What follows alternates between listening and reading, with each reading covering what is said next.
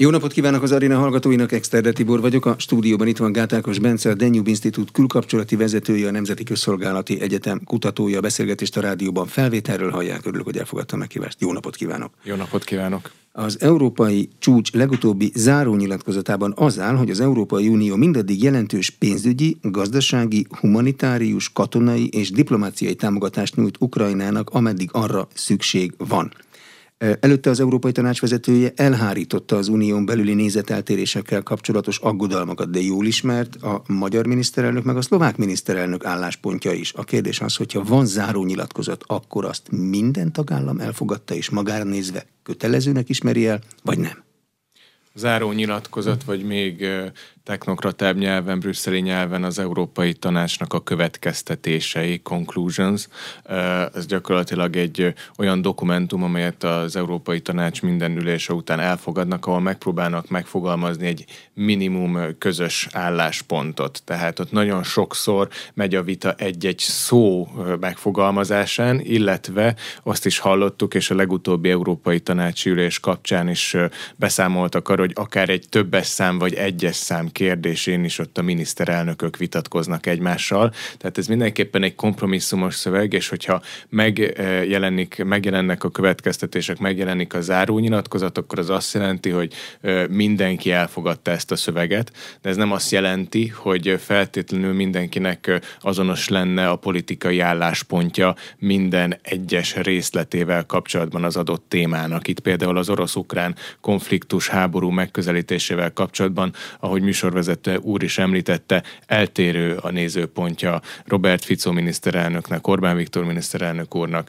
vagy éppen a, francia, néme, francia elnöknek, német kancellárnak, tehát ezeket meg is fogalmazzák általában az Európai Tanács margóján. Ugyanakkor van egy közösségi szemlélet is, hogy ö, ö, próbálják a miniszterelnökök, államfők nem akadályozni azt, hogy valamiféle közös álláspontot tartalmazó nyilatkozat mégis elfogadásra kerüljen. Jó, de hogyha például a magyar miniszterelnök Orbán Viktor a csúcs előtt szikárvilágossággal azt mondja, hogy nem akar pénzt adni se a migrásoknak, se Ukrajnának, majd a záró nyilatkozatban Ugyanilyen szikárvilágossággal az van, hogy az Európai Unió mindaddig jelentős pénzügyi, gazdasági, humanitárius és katonai támogatást nyújt Ukrajnának, akkor a kettő között feszül egy ellentmondás. Elképzelhető, de itt a diplomáciáról van szó, és például arról, hogy a részleteket is meg kell nézni. Tehát Magyarország sem mondta sohasem, hogy nem kellene Ukrajnának például humanitárius támogatást nyújtani. Magyarország a katonai támogatással szemben jelezte nagyon nagy és nagyon erős fenntartást fenntartásait, viszont a szövegben azért sok minden előfordul, tehát értem a, a bizonyos szintű ellentmondásra való rámutatást, de ugyanakkor vannak ebben közös pontok is. Tehát a, a miniszterelnökök elfogadták azt, hogy továbbra is segítséget nyújtanak Ukrajnának, de milyen részletességgel mentek bele ebben a dokumentumban. Azért nem részletezték, hogy hogy fog ez kinézni, hány éven keresztül, milyen, pontosan milyen segélyeket, pontosan milyen célokra, tehát ezek mindig diplomatikus szövegek, amelyek, amelyek a fő üzenetekre koncentrálnak, és az való igaz, hogy Európában ma a fősodor azt szeretné, hogy Ukrajnának minél hosszabb ideig, amíg a háború fennáll, minél nagyobb pénzügyi, katonai, gazdasági segítséget nyújtsanak, de ezt attól függetlenül mindenki számára világos az is, hogy vannak ettől radikálisan eltérő álláspontok is. A nyilatkozat arról tesz tanúbizonyságot, hogy az ülésen azok az országok, országok, amelyek másik nézőpontból közelítenek a kérdéshez, engedték, hogy azért a nyilatkozatban egy kompromisszumos szöveg megjelenhessen. A csúcs előtti politikusi oda-vissza mondogatásokat, azokat ilyenkor kikezeli a szövegezők? A miniszterelnök munkatársai, maguk a miniszterelnökök ott is oda-vissza mondogatnak egymásnak. Ez egy nagyon, nagyon érdekes műfaj. Tehát ugye az üzengetések a csúcs előtti, vagy a csúcs margóján, vagy a csúcs után a különböző politikai üzenetek megfogalmazása az minden európai tanácsülés jellemzője. Ekkor ugye a politikusok egymásnak is üzennek, de ugyanakkor üzennek a közvélemény számára is. És a közvéleményről beszélünk, akkor egyszerű üzennek az európai közvélemény számára, és a magyar közvélemény számára is, Magyarország esetében. Tehát, hogyha odaérkezik a miniszterelnök, és tesz egy nyilatkozatot, ráadásul ezt a tanácsi ülés előtt teszi, akkor ez az ő sziklaszilárd álláspontja. Aztán részt vesz a tanácsülésén egy vagy két napon keresztül, sokszor éjszakába, hajnalig nyúló történetekről van szó, és akkor nyilvánvalóan azért vannak ott a felek, hogy valamiféle egyességre mégiscsak jussanak, tehát ezért a tanácsi következtetésekben, amit olvashatunk, az nyilvánvalóan eltérő lehet attól, amit a különböző miniszterelnökök, államfők az elején bemondanak, mint kezdeti kiinduló, hogy is mondjam, vita, vita álláspont. Nagyon érdekes, egyébként, hogy a, a tanács, ülé, Európai Tanács ülésének a, az értelmezése, utóértelmezése is különböző módon történhet. Például anekdotikus jelleggel el lehet mondani azt, hogy Angela Merkel kancellárasszony volt az, aki azzal tudta megelőzni politikus társait, hogy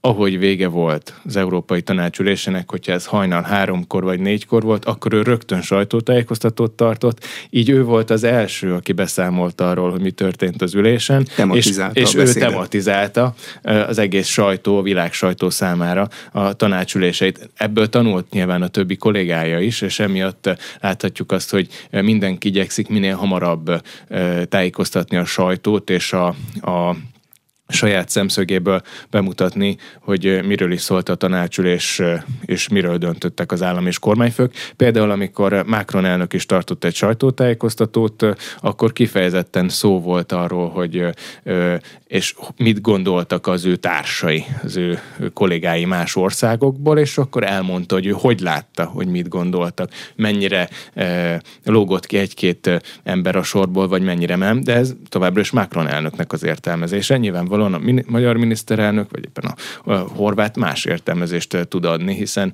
eh, mindjárt, van azért egy szubjektív meglátása az ott zajló vita kapcsán. De kinek szól inkább a politikus előzetes álláspont leszögezése? Azt nem tudom elképzelni, hogy Orbán Viktornak sírásra görbülne a szája, vagy Charles Michelnek, hogyha a politikai ellenfele vagy partnere valami csúnyát mond róla. Ezek profik. Akkor inkább a közvéleménynek szól?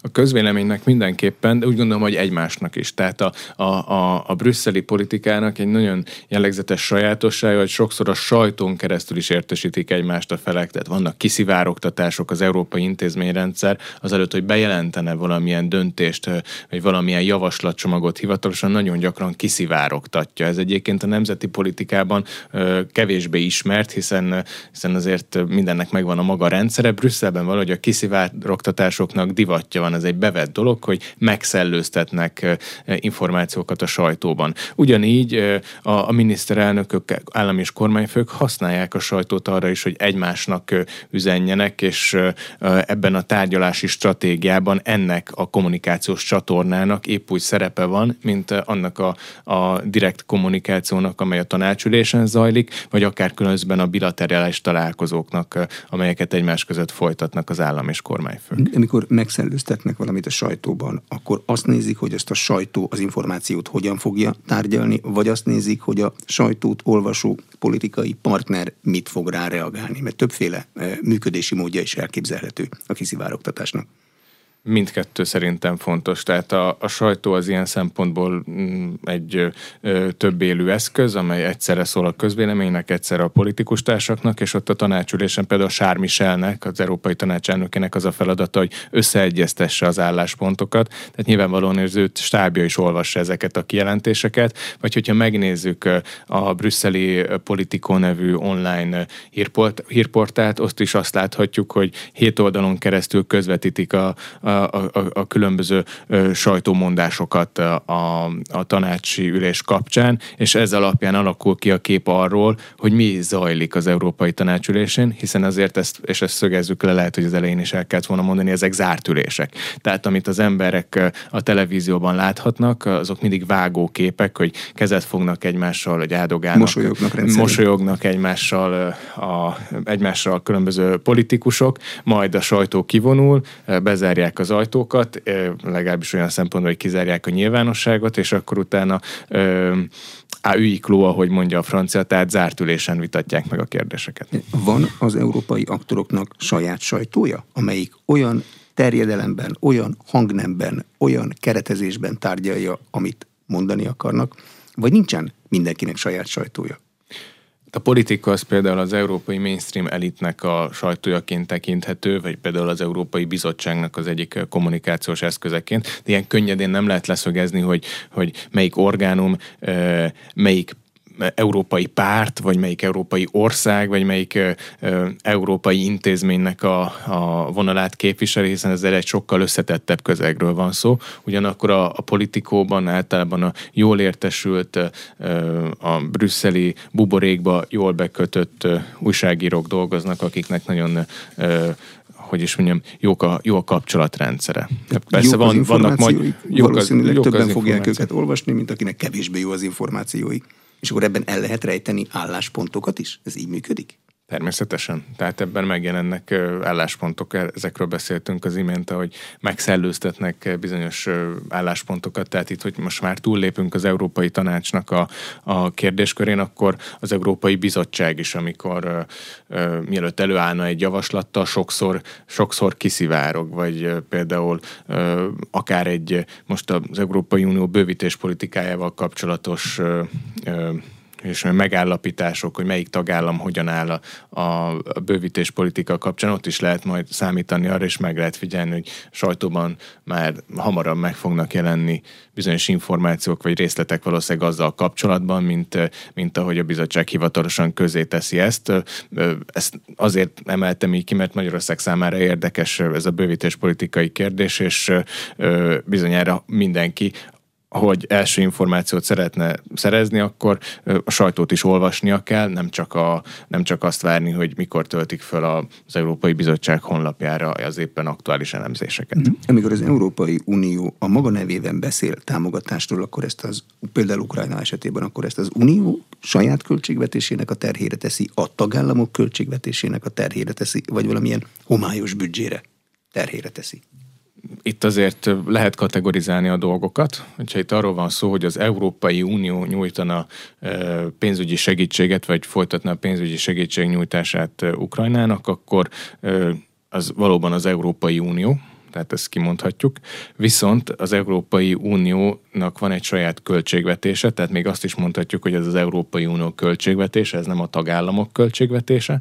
Ugyanakkor, ha meg az a kérdés, hogy miből áll össze az Európai Unió költségvetése, akkor ott bizony nagyon-nagyon nagy mértékben a különböző tagállamoknak a befizetéséből áll ez össze. Van az Európai Uniónak néhány saját forrása, tehát ezek olyan, ö, olyan jövedelmek, amelyek nem a különböző tagországonkon keresztül keletkeznek, viszont még mindig a legnagyobb része az uniós büdzsének az a tagállami befizetés.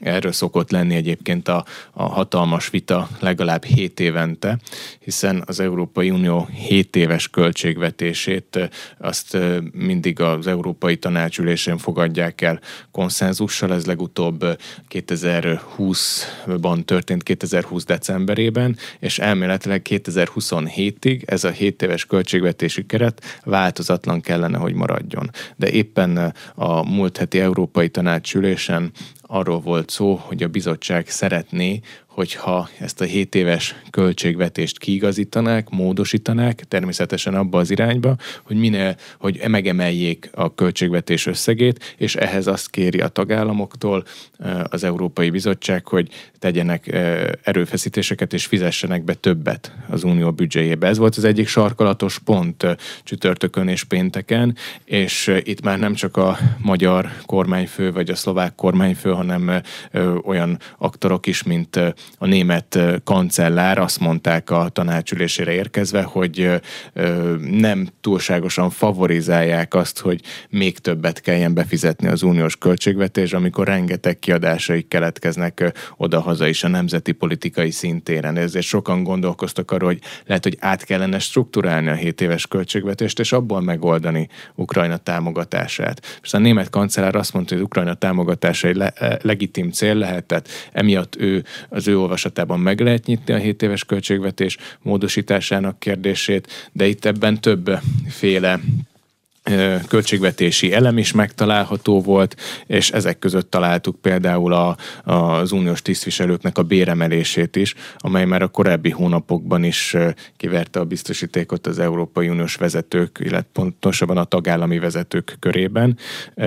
Ezt nem támogatják, ezt politikailag nagyon nehezen is lehetne támogatni.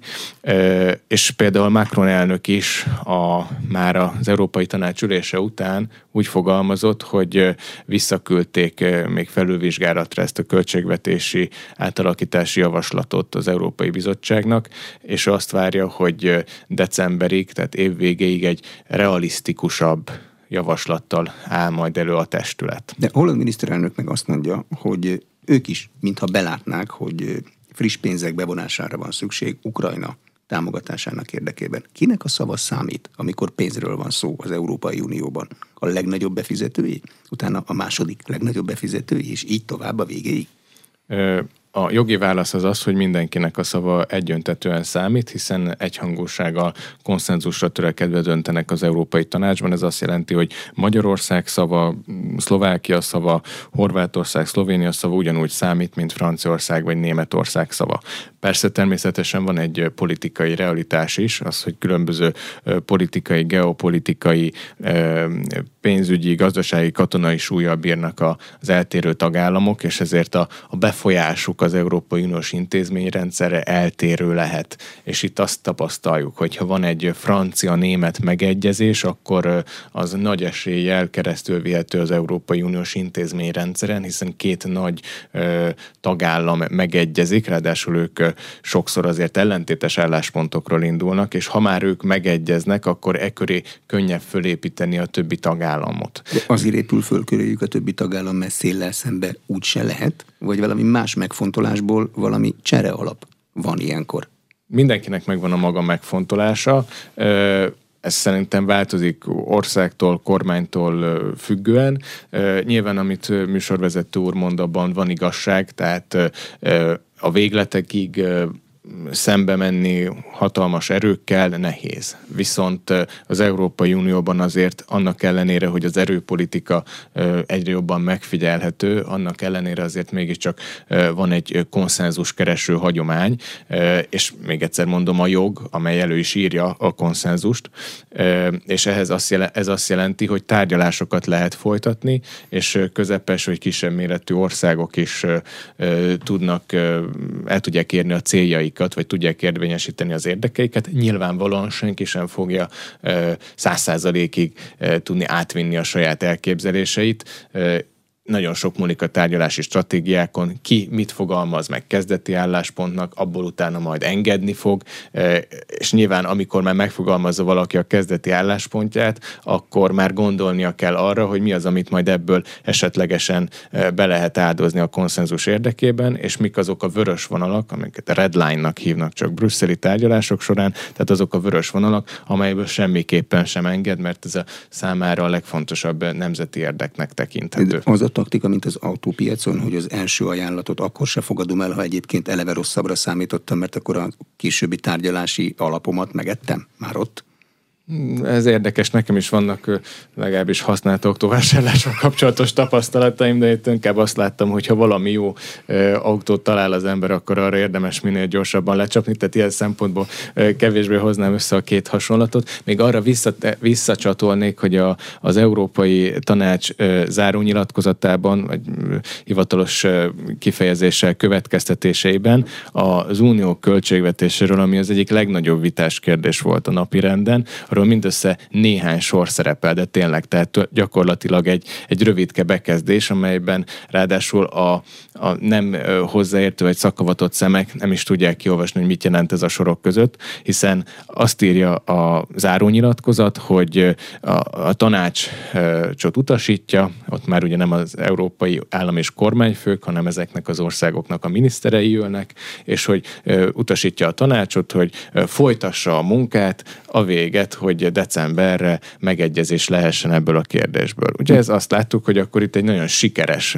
dolog történt, és mennek a rendj, maguk rendjén a dolgok, holott utána a magyar miniszterelnök is és a francia elnök is, mind a kettőjük sajtótájékoztatóját meghallgattam, mind a ketten azt mondták, hogy ezt a költségvetés módosítási javaslatot visszaküldték, és várnak egy újabb, realisztikusabb javaslatot. Tehát csak azért mondom, hogy illusztráljuk azt, amit a műsor elején is beszéltünk, hogy nagyon diplomatikus szöveg az, amit az Európai Tanácsnak a záró nyilatkozatában olvashatunk általában. rövidebb és homályosabb a szöveg, annál kevésbé sikerült a részletekről megegyezni, azért nincs benne a zárónyilatkozat szövegébe. Igen, de sokszor ez a homályosság teszi lehetővé az előrehaladást is, és utána, és utána kérdés, hogy ki mit hogyan értelmez. Most visszamenve például az időben 2020 júliusában voltak nagy tárgyalások az Európai Tanács keretében a 7 éves, az Unió 7 éves költségvetéséről, az MFF-ről, és akkor is született egy zárónyilatkozat, akkor is nagyon figyeltek a szavakra, de hát voltak kiskapuk a megfogalmazásokban, és láthattuk, hogy hát bizonyos dolgok a 2020 decemberi zárónyilatkozatban, ahol végül is valójában végleg döntöttek a költségvetésről, már nem úgy valósultak meg, mint azt a lehetett volna értelmezni 2020 júliusában. Mm, hogyha nem az állam és kormányfők csúcs találkozójának zárónyilatkozatát vesszük alapul, arra, hogy mi fog utána következni, akkor melyik testület dokumentumot kell figyelni, hogy arra tudjunk választ adni, mit fog kapni például Ukrajna a jövőben? Az egész Európai Uniós intézményrendszert figyelni kell, ez, ez egy nagyon komplex közeg, de azért vannak fogóckodók. Az egyik az az, hogy figyelni kell az Európai Bizottságnak a javaslatait. Tehát az Európai Bizottság az az intézmény az Európai Unión belül, amely jogszabályalkotási javaslatokkal állhat elő. Ő az egyetlen intézmény, amely ezt megteheti, tehát javaslatokat az Európai Bizottság fogalmazhat meg. Ezután pedig az Európai Parlament és a tanács, amely a, tanács, a tagállamok minisztereiből álló tanács dönt ezekről a jogalkotási javaslatokról, úgy kicsit, mint egy bikamerális rendszerben, tehát egy olyan országban, ahol van parlament és alsóház, felsőház, tehát parlament, szenátus, kicsit ennek a logikának a mentén, de azért óckodnék a túlságosan erős hasonlatoktól, de mégiscsak, hogy illusztráljuk a kedves hallgatóknak, azt kell látni, hogy a, a, a parlament és a tanács úgy, mint egy alsó és felsőház gyakorlatilag ö, ö, megszavaz javaslatokat, jogalkotási javaslatokról szavaz. Nélkülük nem lehet uniós jogot alkotni. De nagyon érdekes, és ez eltérő a különböző tagállamokban tapasztalható rendszerekhez képest. Sem a parlament, sem a tanács nem állhat elő törvényalkotási javaslatokkal, jogalkotási javaslatokkal.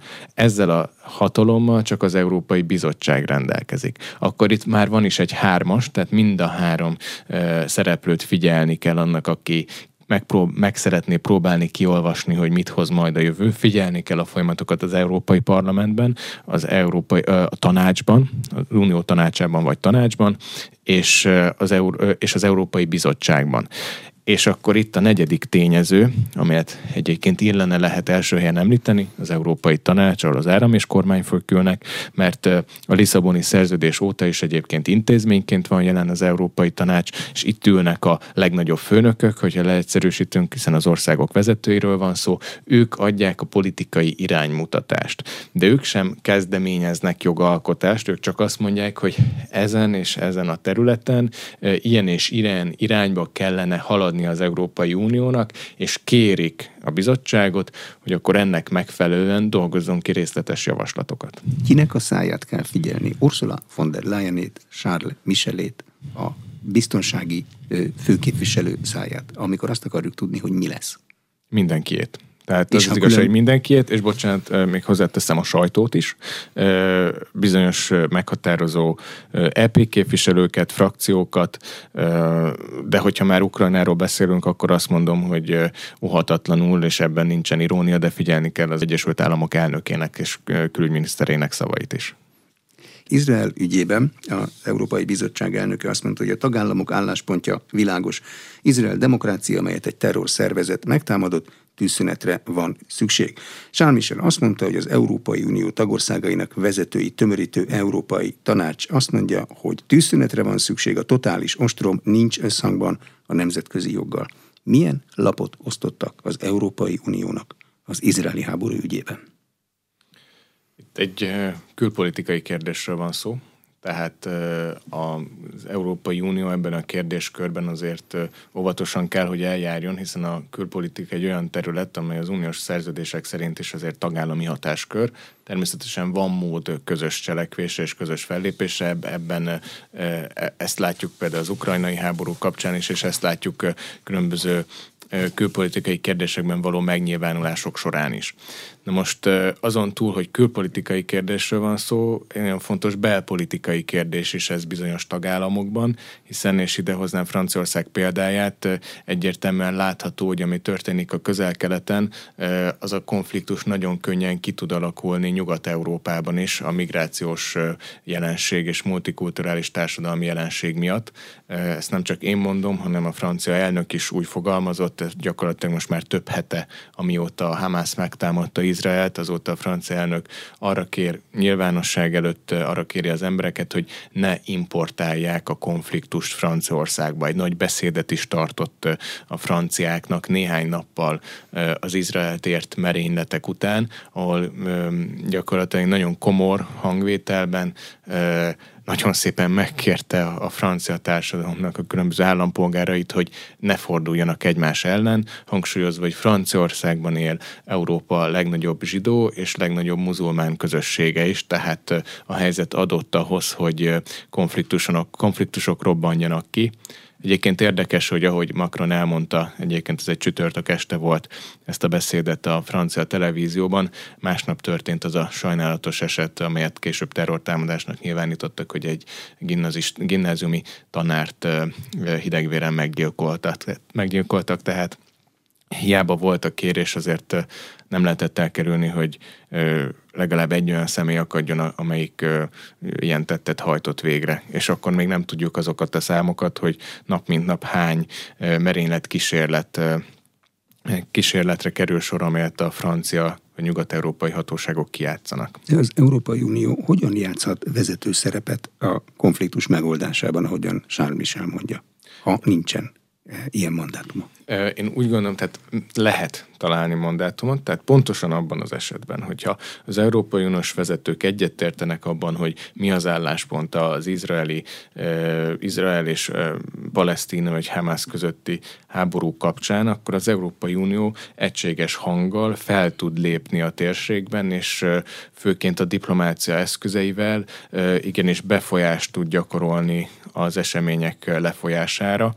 Itt azért látni lehetett, hogy Izraelbe látogattak vezető politikusok az elmúlt időszakban. Macron elnök is volt Izraelben, és nyilvánvalóan a saját francia álláspontját próbálja közvetíteni a közel-keleten, de ugyanakkor erre fel tud csatlakozni a többi, többi tagállam is, tehát hogyha van egyetértés. Na most itt ugye megint csak oda lehet visszakanyarodni, hogy arról lehetett olvasni a sajtóban, hogy sőt talán még politikusi hivatalos nyilatkozatokban is, hogy az izraeli háború kérdésében sem volt könnyű dolga az állam és kormányfőknek, hiszen például a fegyverszünet kérdése az egy megosztó kérdés, mert sokan azt mondják, hogy a fegyverszünet az a Hamásznak kedvez. Ugyanakkor van egy humanitárius helyzet is, amelyre igyekeznek felhívni a világ figyelmét az uniós politikusok, de az, hogy mi a megfelelő dózis, vagy mi a megfelelő egyensúly, ez tagállamunként eltérhet, és végül is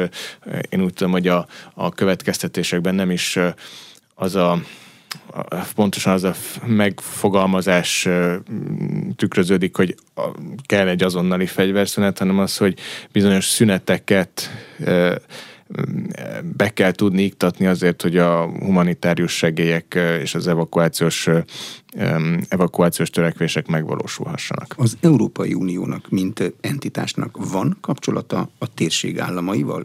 Izrael nyilván van, az egy demokrácia, az egy Iránnal például, vagy a terrorszervezetekkel, a Hamasszal, meg a Hezbollakkal. Tehát akivel tud tárgyalni vagy azt a tagállamok erre specializálódott emberei szokták csinálni? A, az Európai Uniónak van egy különös biztonságpolitikai főképviselője, Josep Borrellnek a személyében, tehát van ilyen szempontból Európai Uniós kül, külpolitikai aktor, a bizottság elnökén kívül, sőt igazából is a bizottság elnöke az, aki leginkább képviseli a külpolitikai kérdésekben az uniót, hanem, hanem Borrell, a spanyol származású politikus, aki a külügyi főképviselő, tehát neki a feladata az, és az Európai Uniónak a külképviseletének, hogy, hogy diplomáciai kapcsolatokat alakítson ki. Én úgy gondolom, hogy azért a, a kapcsolatok a terror szervezetekre, mint olyanra nem vonatkoznak, de azért ez is egy érdekes kérdés, ugye, hogy ki mit, milyen formában minősít terrorszervezetnek, nem terrorszervezetnek, tehát itt a palesztin ügyben ez, ez, ez, ez, egy, ez egy mindennapos kérdés, hogy, hogy, hogy osztik meg ott a hatalom a Hamász, akkor a, a palesztin, palesztin főhatóság között, és, és kivel is kell és kivel is lehet tárgyalni. Tehát ez egy nagyon bonyolult kérdéskör, de a válasz az az, hogy az Európai Uniónak van egy European External Action Service nevű ügynöksége, ami egy európai gyakorlatilag külképviseleteket jelent, tehát az Európai Unió jelen van harmadik országokban, és nagykövetségeket üzemeltet ezekben az országokban. És ezek a nagykövetségek ugyanazt mondják, mint az Európai Uniós tagállamok. Ugyanoda akreditált nagykövetségei, amikor politikai kapcsolatokról van szó, vagy az államoknak mindig a saját érdekük mondja meg. Az, áll, az, az államok azok a saját érdekeiket szuverén módon képviselhetik, tehát ez nem kérdés, viszont a, a, az Európai Uniós külpolitika abban az esetben tud megvalósulni, hogyha, hogyha kapnak egy mandátumot arra, hogy egy közös álláspontot képviseljenek. De nyilvánvalóan a, a, csak úgy, mint a, a bármilyen Európai Uniós szövegben, az uniós külpolitika, egy kompromisszumos hozzáállás, az sokkal inkább jelen van, mint egy nemzetállam esetében, vagy egy tagország esetében, amely ugye sokkal egyértelműbben megfogalmazhatja az álláspontját. Az Európai Unió külpolitikája az igazodik az Egyesült Államok külpolitikájához, vagy van saját külpolitikája, például palesztin ügyben? Én úgy gondolom, hogy van, mert ugye megint csak arról van szó, hogy itt a különböző, egyrészt minden tagországnak van egy szuverén külpolitikája.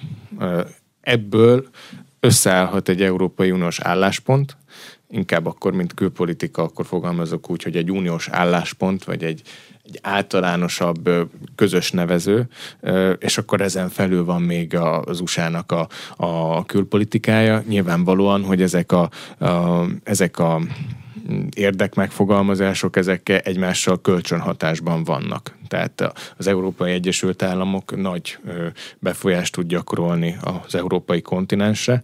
Egyébként én abban hiszek, hogy az európai kontinens is nagy, nagy befolyást tudhatna gyakorolni az Európai Egyesült Államokra, hogyha képes lenne megfogalmazni minden kérdésben egészen megfelelően a saját álláspontját, de itt nem is annyira Izraelről van szó, hanem inkább az orosz-ukrán háború kapcsán látom azt, hogy eh, ahelyett, hogy Európa arra törekedne, hogy saját álláspontot eh, alakítson ki, amely a saját jól felfogott európai gazdasági, de, de katonai érdekeinek is megfelel, ahelyett azt látom, hogy a, a követi az Európai Egyesült Államokat ebben a, ebben a külpolitikai Amerikai kérdésben. Egyesült Államokra gondolok. Az Amerikai Egyesült Államokra gondolok, Ukrajna kapcsán. Izrael azért egy valahogy még nem rajzolódott ki ennyire ez az ügy, hogy ki kit és hogyan befolyásol. Ezt nem azért nem tudom például én is itt megválaszolni, mert persze az ember mindig lehet még tájékozottabb, de azért ezt, ezt tudnia kell a kedves hallgatóknak is, hogy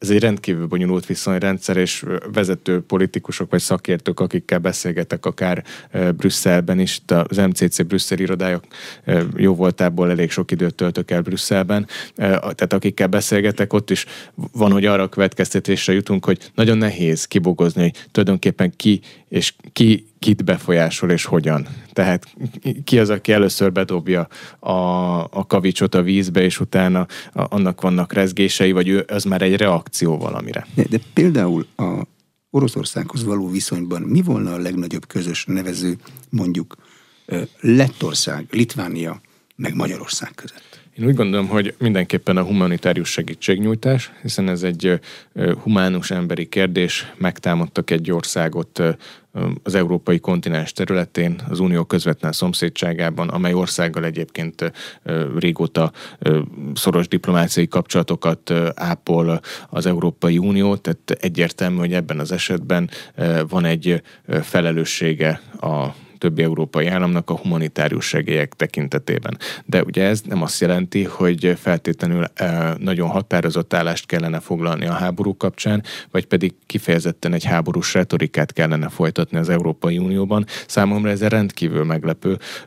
2022. februárja óta na- nagyon meg, meglepődtem azon, azon, ahogy az Európai Unió az orosz-ukrán háborúhoz állt, hiszen folyamatosan azt lehetett hallani az elmúlt évtizedekben, sok-sok évtizedre visszamenőleg, hogy az Európai Unió egy békeprojekt, eh, amely a nemzetközi politikában a diplomáciai erejével, a méltóságával tud fellépni, és közvetíteni tud különböző felek között azért, hogy konfliktusok megoldódjanak, és ne eszkalálódjanak. De például ezt a balti országokban hogy lehetne elmagyarázni? Vagy mondjuk Lengyelországban, akik azért elég masszív történelmi tapasztalatuk van azzal, hogy a, a nyugodt erő és a, a, a diplomáciai súly az Oroszországgal szemben mit jelent? Igen, ö, még annyiban befejezném a gondolatmenetet, hogy ö, nem az a probléma, hogy mondjuk az Unió hosszú tárgyalások után egy valamilyen álláspontra jutott volna ebben a kérdésben, hanem az, hogy rögtön az első reakciója volt egy, egy nagyon jelentős háborúpárti narratíva, tehát ez a békepárti álláspont, amelyet például Magyarország képvisel,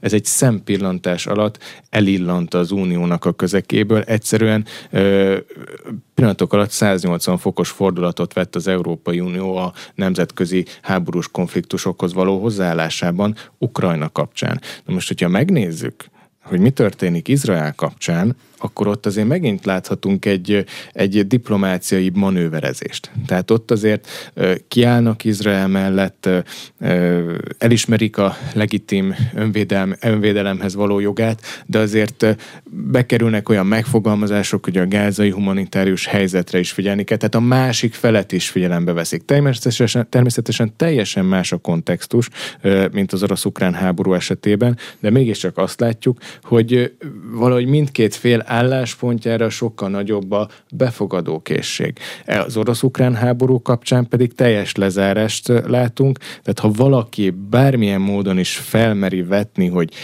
vizsgáljuk meg, hogy mi Oroszország motiváció az orosz-ukrán háborúban, és hogy esetleg ebből valamit legalább racionálisan meg lehet érteni, még akkor is, hogyha nem értünk vele egyet, de meg, meg tudjuk érteni, akkor már nehéz helyzetbe kerülhet, hiszen, hiszen akkor már valami más csinál, és nem azt teszi, hogy közvetlenül rögtön elítéli a mindenféle sátáni jellem, jelzőkkel jellemzett a fő narratíva szerint jellemzett Oroszországot. Tehát eltérés tapasztalható ebben a kérdésben. Na most ugye miért tapasztalható eltérés? Egy geostratégiai kérdésről van szó. Itt, itt változott valami a nagyvilágban. Korábban az európai kontinens nyugati fele és Eurázsia Oroszország által elfoglalt, vagy Oroszország által behatárolt részek között egy kooperáció alakult ki. Ez volt a Merkeli politika. És azt látjuk, ami arra épült, hogy Európa fejlett ipara, az olcsó orosz energiahordozókkal összekapcsolódva egy win-win szituációt eredményez Oroszország és Európa számára, tehát egy konnektivitás jött létre. És ez a a, ez, ebben történt jelentős fordulat, amikor most a Oroszország és Európa egymásról való leválasztása történik. Tehát ez egy nagyon nagy geopolitikai folyamat. Ugyanakkor Európán belül pedig Természetesen jelen vannak a balti államok, jelen van Lengyelország, amelyeknek közvetlen tapasztalata vagy közvetlen félelme van az oroszokkal kapcsolatban. Félelem, esetleg, hogy is mondjam, nagyon rossz történelmi tapasztalatok, ami ellentéteket szított a két nép között Lengyelországban, tehát ugye mindenkinek megvan a más-más történelmi jellemzője. Magyarország is annak idején elszenvedte a szovjet megszállást, de mégis valahogy az álláspontja vagy a, és mondjam, a kapcsolatai Oroszországon másként alakultak, mint Lengyelországnak vagy a balti államoknak.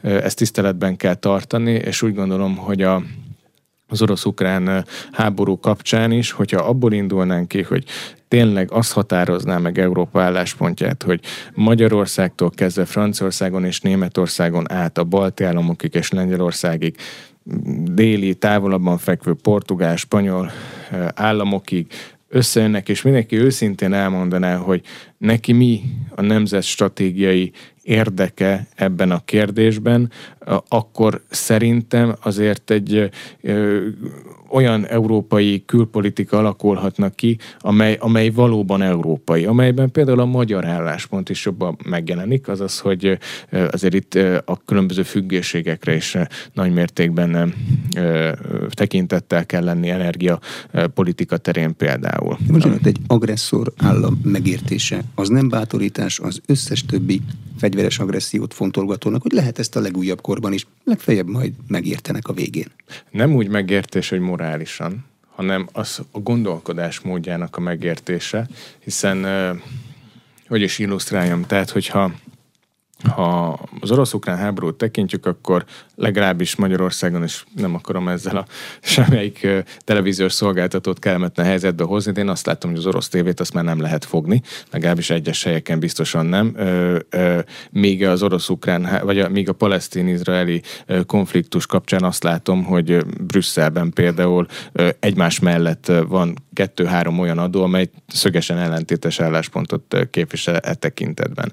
Tehát én azt látom, hogy nem a nem valamiféle morális megértés, vagy, vagy, vagy bólogatásról lenne szó, hanem csak egyszerűen egy ö, ö, pragmatikusabb felmérése a különböző álláspontoknak, amely elvezethet odáig is, hogy, hogy akkor hogyha gondolkozni kezdünk, akkor megpróbáljuk megérteni, hogy mit szeretnének az oroszok, és akkor esetleg elvezethet ez majd valamikor, és el is fog vezetni bizonyos tárgyalásokhoz. Tehát akkor, ha valamikor is tárgyalóasztalhoz ülnek majd a felek, akkor ak- akkor szembesülniük kell egymásnak az álláspontjával, és itt nem csak Oroszország és Ukrajnának, hanem hogy az egész nyugati blokknak, meg ugye Oroszországnak valahol meg kell találni egy közös pontot. Tehát ez dialógus nélkül nem fog menni. Hm. Fog az Európai Unió ebben bárkinek hatékony segítséget nyújtani? Hát Belgrád és Pristina ügyében sem tudott az Európai Unió soha hatékony segítséget nyújtani, ahhoz NATO erőknek kellett a területeken bombázni, hogy ott a népírtás véget érjen.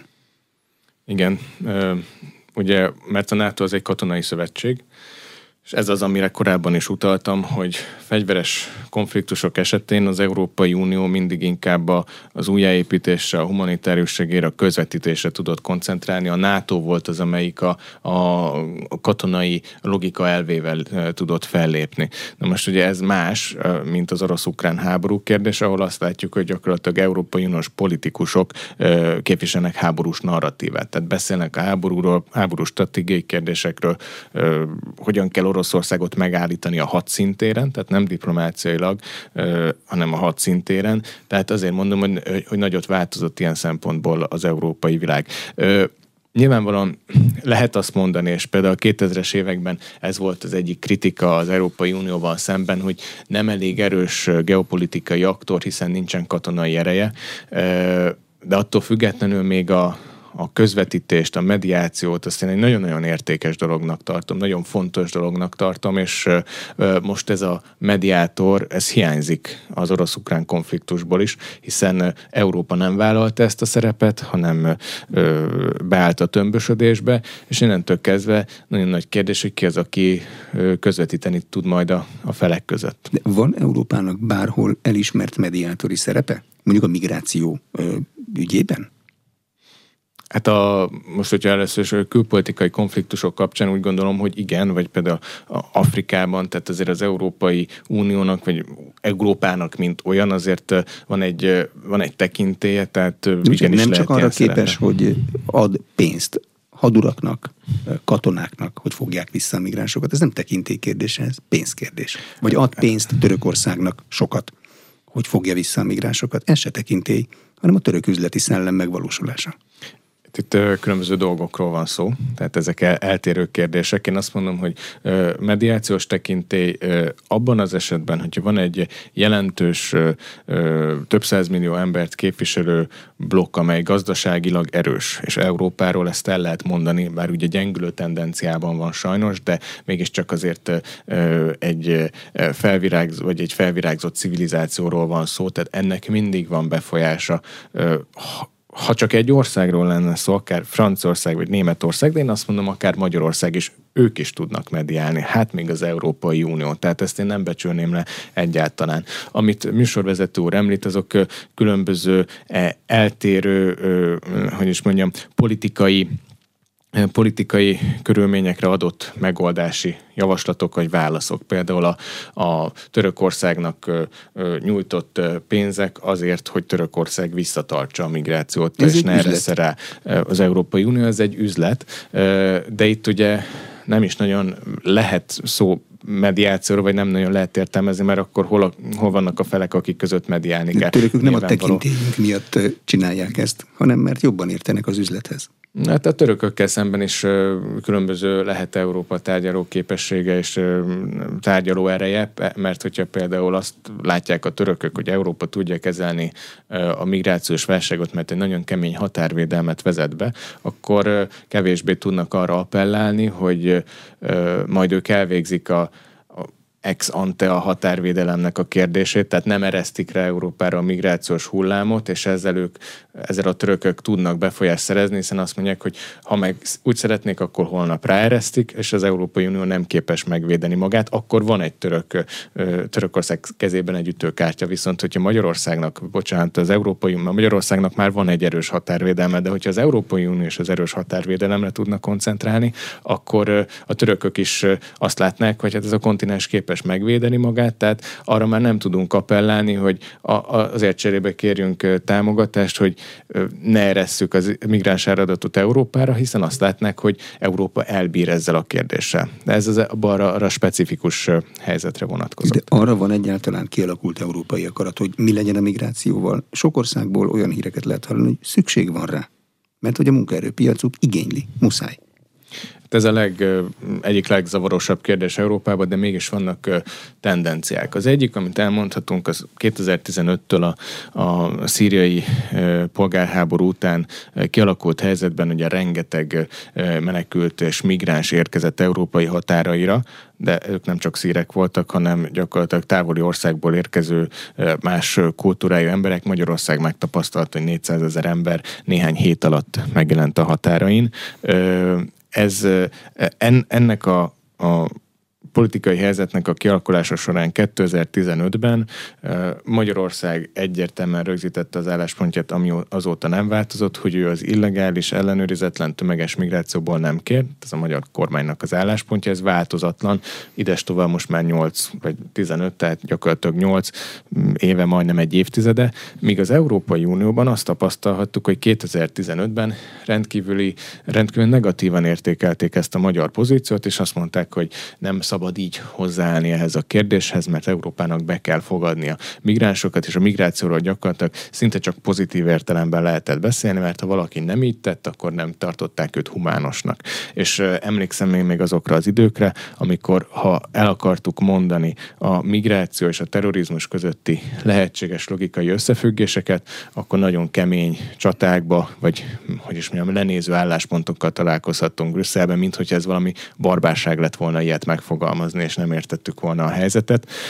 Most pedig, most pontosan az a Európai Tanácsi zárónyilatkozat, amelyről itt a műsor során is már hosszan beszéltünk, egy bekezdésben említi a migráció és a terrorizmus kérdését, sőt a migráció kulcó alatt rögtön a terrorizmusról kezdenek beszélni, és azt tapasztaljuk, hogy a belga és a svéd kormányfőknek is ez egy kifejezett politikai kérése volt, hogy egyszerre beszéljenek a terrorizmus és a migráció kérdéséről. Tehát ilyen szempontból van elmozdulás. Tehát az egyik tendencia az az, hogy, hogy Európában még mindig nagyon erősen jelen van az Európai Uniós elitben egy migránspártiság, a politikákban ez tükröződik, nem valósítják meg az erős határvédelmet, a visszatoloncolásokat sem tudják, azt nem is tudják megvalósítani, még ha akarnák is, de, de azt, azt látjuk, hogy a, a valóság az, hogy tömegesen érkeznek migránsok Európába, ugyanakkor a narratíva valamelyest finom folyamodik, és most már lehet olyanok kérdésekről beszélni, amelyek tabu témák voltak korábban.